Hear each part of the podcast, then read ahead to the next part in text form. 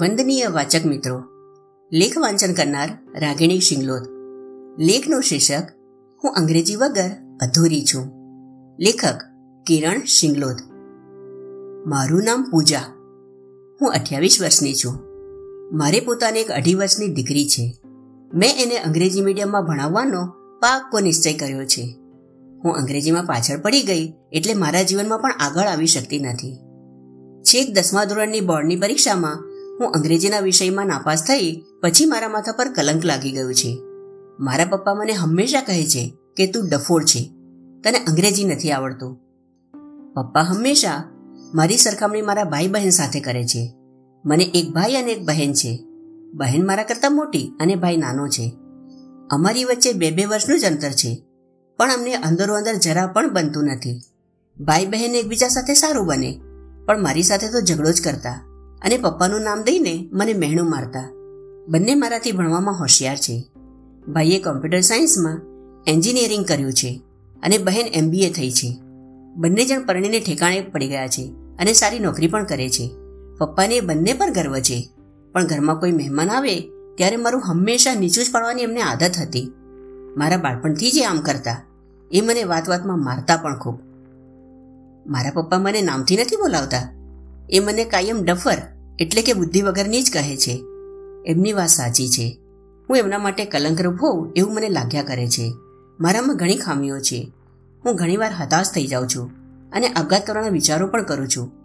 પણ મારી દીકરીની સામે જોઈને થોડી હિંમત કેળવું છું, એટલે બચી જાઉં છું. મારે મારા જીવનમાં જે ભોગવવું પડ્યું છે, એવા દિવસો મારી દીકરીને જોવાના ન આવે એની મને ખૂબ ચિંતા છે. મારા પતિ મને ઘણો સપોર્ટ કરે છે. પરણીને આવ્યા પછી મેં બીએડ પૂરું કર્યું. પછી થોડોક વખત સ્કૂલમાં ટીચર તરીકે નોકરી પણ કરી. હું ગણિત ભણાવતી હતી. પણ સગર્ભા બન્યા પછી મેં નોકરી છોડી દીધી છે. હવે મારે ફરી નોકરી કરવી છે. પણ મને લાગે છે કે અંગ્રેજી વગર મારી દાળ નહીં ગળે. મારી આસપાસના દરેકને ધાણીની જેમ કડકડાટ ઇંગ્લિશ બોલતા સાંભળવું એટલે મને મારી જાત પર શરમ આવવા લાગે છે.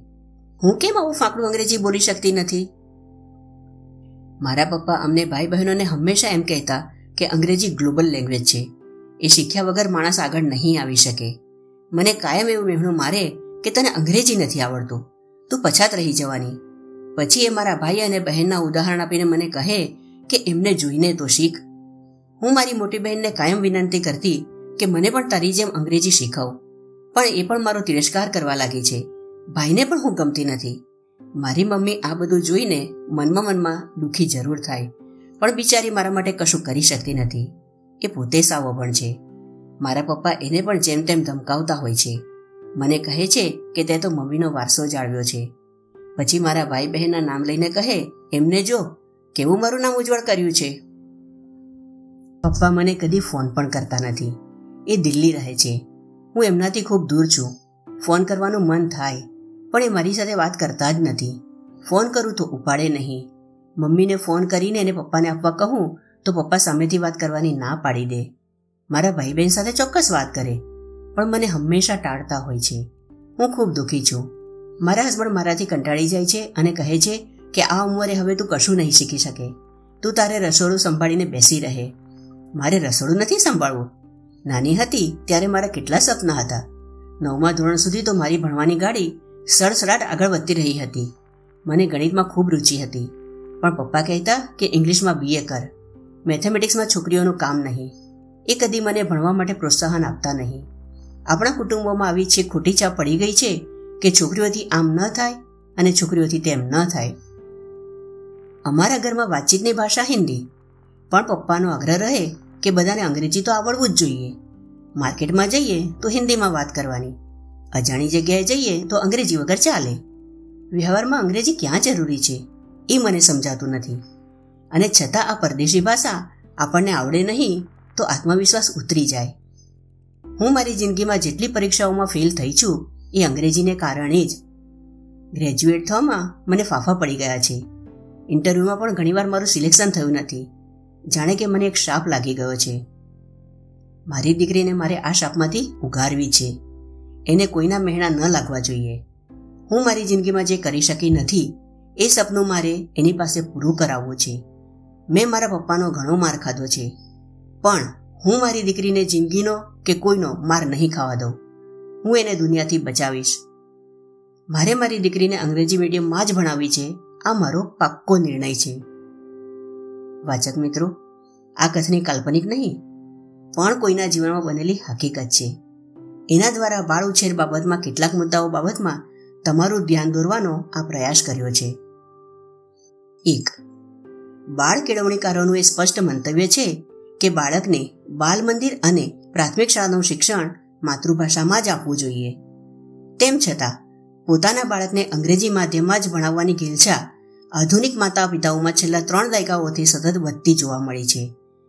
તમે અગર તમારા બાળકને અંગ્રેજી માધ્યમમાં ભણાવવાનો નિર્ણય લઈ ચૂક્યા હો, તો એના વ્યાજબી કારણો આપી શકો તેમ છો? શું તમે આ નિર્ણય વિચારપૂર્વક લીધો છે? કે પછી અંદરો અંદરની દેખાદેખી અને એકબીજાના દબાણથી આમ કર્યું છે. બાળકના ભાવિ વ્યક્તિત્વ અને જીવન પર આની શી અસર પડી શકે છે, એનો તમે કદી ખ્યાલ કર્યો છે? શું પૂજાના પિતાની માફક તમે પણ એમ માનો છો કે અંગ્રેજી ન આવડે તો વ્યક્તિ જીવનમાં પછાત રહી જાય? બે, તમે તમારા સંતાનોની અંદરો અંદરની અને એકબીજા બાળકો સાથે સરખામણી કરો છો ખરા? આ રીતે સરખામણી કરીને સંભળાવવાથી તમારા બાળકને પોતાનું કૌશલ્ય ઊંચું આણવાનું બળ મળે કે પછી એનો આત્મવિશ્વાસ તૂટી જાય કે જેવું પૂજાની બાબતમાં બન્યું છે? ત્રણ. શું તમે પણ એમ માનો છો કે ગણિત, વિજ્ઞાન અને ઇજનેરી વિષયો માત્ર છોકરાઓ જ ભણી શકે? છોકરીઓનું એમાં ગજુ નહીં. એમણે તો ભાષાઓ, મનોવિજ્ઞાન બાળ ઉછેર કુટુંબ અને સામુદાયિક જીવન, કળાઓ અને પાકશાસ્ત્ર શીખવા જોઈએ. ચાર. કોઈ બાળક ડફર કે બુદ્ધિહીન હોતું નથી. પણ સતત એને આવા શબ્દોથી નવાજવાથી એની પોતાની પ્રત્યેની આત્મસન્માન અને આત્મગૌરવની લાગણી હણાય છે અને એ હતાશાનો શિકાર બની બેસે છે. એને આત્મહાનિ અને આત્મહત્યાના વિચારો આવી શકે છે. પૂજાના પિતાએ કરેલી ભૂલ તમે તમારા બાળક બાબતમાં કરશો ખરા? પાંચ. કોઈ બાળક માનસિક ક્ષતિ સાથે જન્મતું નથી. પણ કુટુંબનો ઉછેર અને શાળાનું વાતાવરણ એને એવું બનાવે છે. વિખ્યાત અમેરિકી કેળવણીવિદ જ્હોન હોલ્ટે લખેલું કે માતા પિતા એ શિક્ષક તરીકે આપણું કાર્ય બાળકોને હોશિયાર બનાવવાનું નથી. બધા બાળકો જન્મથી બુદ્ધિશાળી હોય છે. આપણે તો માત્ર તેને મૂર્ખ અને બુદ્ધિહીન બનાવે તેવી હરકતો, ઉછેર અને શિક્ષણના નામે કરતા અટકાવવાનું છે. આપણે બાળકોને ખૂબ નાની ઉંમરે આ સ્પર્ધાત્મક જગતમાં ધકેલી મૂકીએ છીએ, જ્યાં એને જગત અને જીવનની સુંદરતા વિશે વિચારવાની કોઈ મોકળાશ નથી. એમને તો આ સ્પર્ધાત્મક જગતમાં પોતાના સ્થાન વિશે સતત ચિંતિત રહેવું પડતું હોય છે. ધન્યવાદ.